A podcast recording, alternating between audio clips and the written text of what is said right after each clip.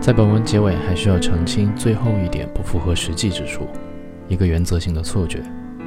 所有的解释，所有的心理学，所有的探讨，都需要辅助手段，需要理论、神话、谎言。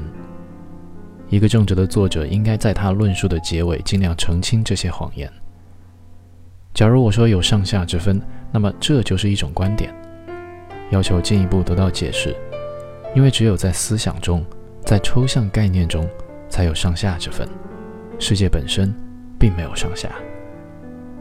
简而言之，荒原狼也同于此理，只是一种幻觉。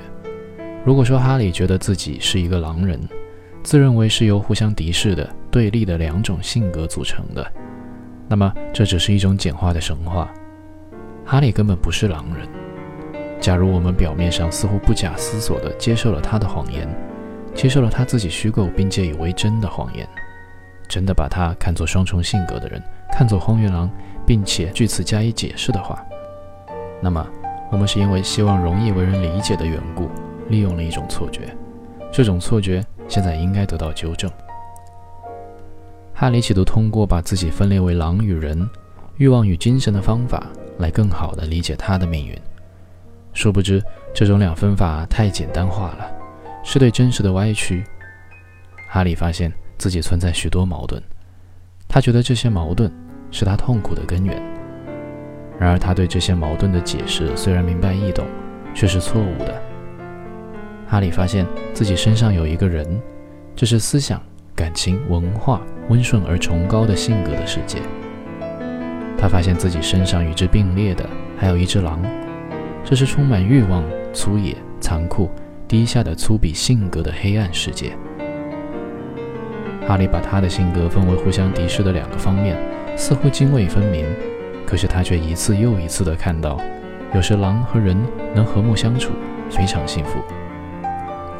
如果哈利企图断定，在他生命的每时每刻，在每个行动、每个感觉中，人占多少比例，狼占多大比重，他马上就会陷入困境。